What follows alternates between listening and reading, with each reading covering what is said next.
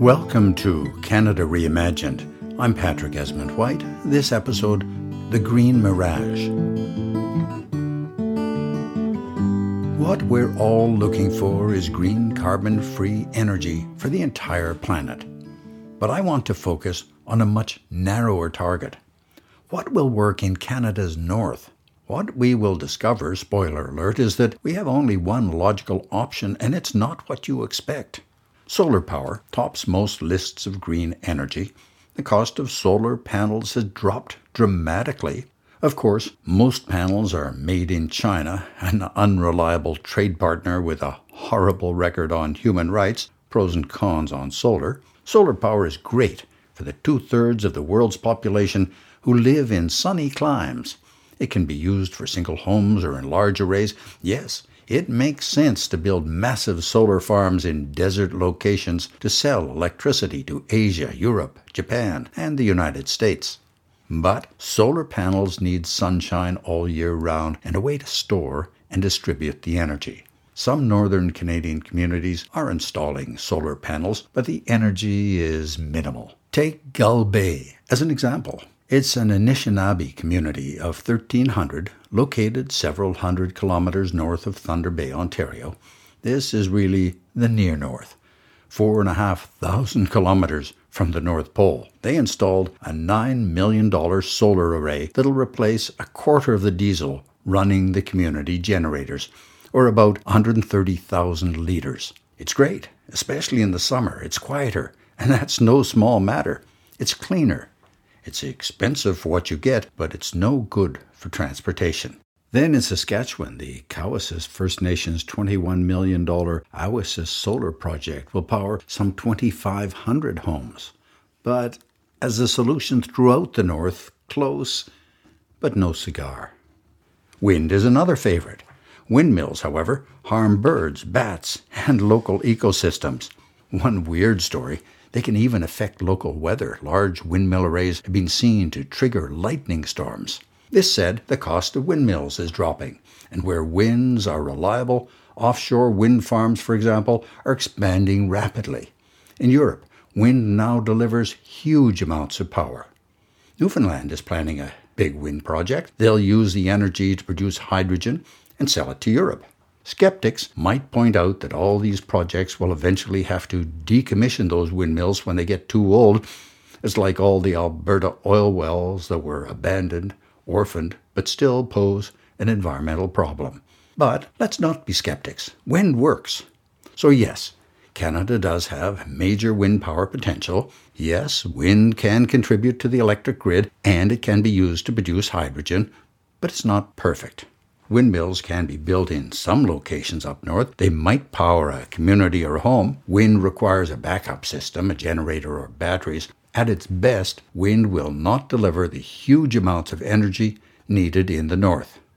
Hydroelectricity is another promising green energy source for remote communities. Canada already has lots of hydro. Vancouver gets most of its power from hydro. But BC hydro dams and excessive logging are equal culprits in a dramatic decline in fish stocks. It'll get worse. In northern British Columbia, the Site C Dam on the Peace River is past the point of no return with a price tag of $16 billion. It'll be ecologically devastating and it is hugely expensive. The NDP government knows this and wanted to cancel the project, but it had, as I say, passed the point of no return. Quebec gets most of its electricity from hydro. In the mid 1970s, the separatist leader Rene Lévesque nationalized Quebec Hydro and built the James Bay Project. His tactics were described as, quote, overt greed backed by raw power. He forced an agreement on the Cree and Inuit. Yes, they got money, but at a cost. Massive regions were flooded, entire ecosystems were destroyed. History is now being repeated in Muskrat Falls in Labrador, where new hydro projects are being built over the heated objections of the indigenous community. These dams, too, will destroy fish and other wildlife, especially migratory species like salmon. As ever, money trumps ecology. In fact, damage from hydroelectricity is a global problem, not just Canadian. Mega dams are being built on the Nile, the Mekong, and the Yangtze. These, without exception, will create ecological catastrophes and set the stage for geopolitical conflict over water shortages. Clean water, of course, is like gold. Look even closer at the water shortages in the Colorado River and the battle for water rights in the American West. Water wars are already underway everywhere. Expect more. Still, hydro projects in the north will not solve the energy problem, even if rare communities are exceptions to the rule. And don't forget, there is no electric grid throughout the region. Of course, hydro projects need not be massive. Micro hydroelectric technology can power single homes. Hydroelectricity at a modest scale absolutely works in some northern communities, but not most. For most communities, and in particular for mining operations where significant energy is needed for a few decades only, hydro simply doesn't do it. Another green choice is biofuel. Biomass energy comes from processing plants, forestry byproducts, even garbage. Wood in a fireplace is a crude biofuel. Biomass is considered carbon neutral because plants capture carbon as they grow before releasing it later as pollution. Still, the point to remember is that biomass cannot power the North. This is not a region where biomass is abundant. How about heat pumps, the latest rage? A heat pump of one form or another can heat a building or two, so where it makes sense, they're an efficient option for heating, but they don't generate electricity, they use it. Some heat pumps are efficient in temperatures as low as minus 30 degrees centigrade. However, they're expensive and always need a backup for when it gets really cold, when you really need it. Then take it up a step and consider geothermal energy, that is, heat from far underground. A Saskatchewan company has tapped into old oil and gas wells to capture geothermal heat from three kilometers underground. The economics of this energy is unclear, Still, a lot of investment is going into this technology, mostly from parts of the oil industry trying to leverage their knowledge and investments. Again, some heat, no electricity, no big deal. The real geothermal is further under the Earth's crust, which is often miles thick, way too deep for drilling. Check out a map of the crust and you'll see how rare it is to find good geothermal locations. The ideal molten hotspots in the upper mantle do deliver energy. Iceland has successfully tapped massive geothermal. In California, mudflats with heat from the upper mantle may be a major power source at some point in the future. Canada, too, has some geothermal possibilities. One is the Mount Meager geothermal project near Pemberton in British Columbia.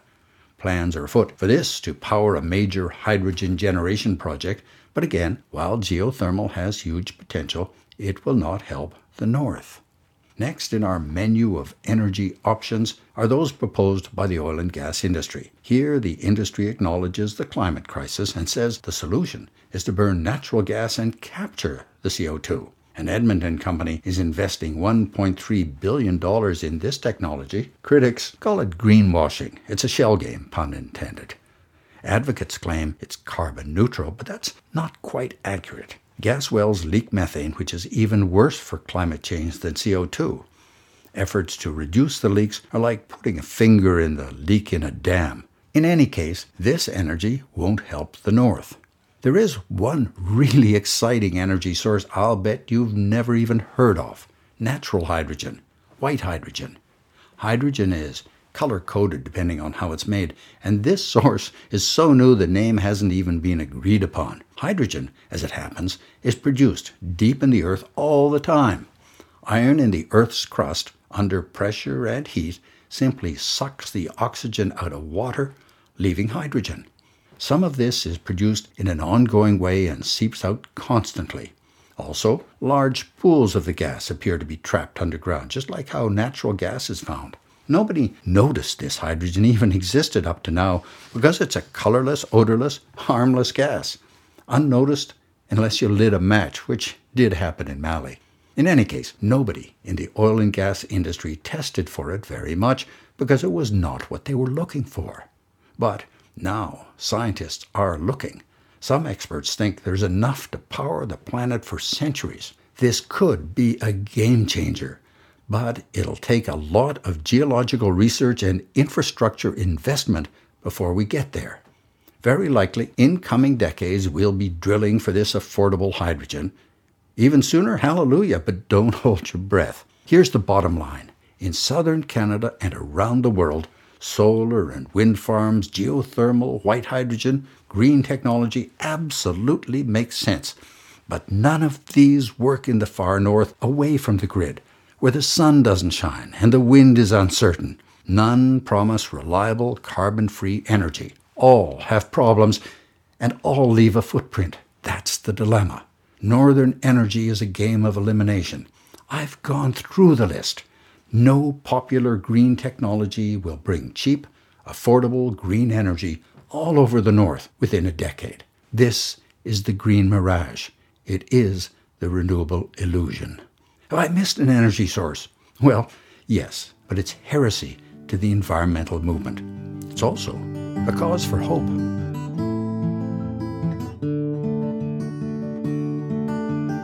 You've been listening to Canada Reimagined. My thanks to Tom Plant for the theme music, Tom Evans for my artwork. I'm Patrick Esmonde-White.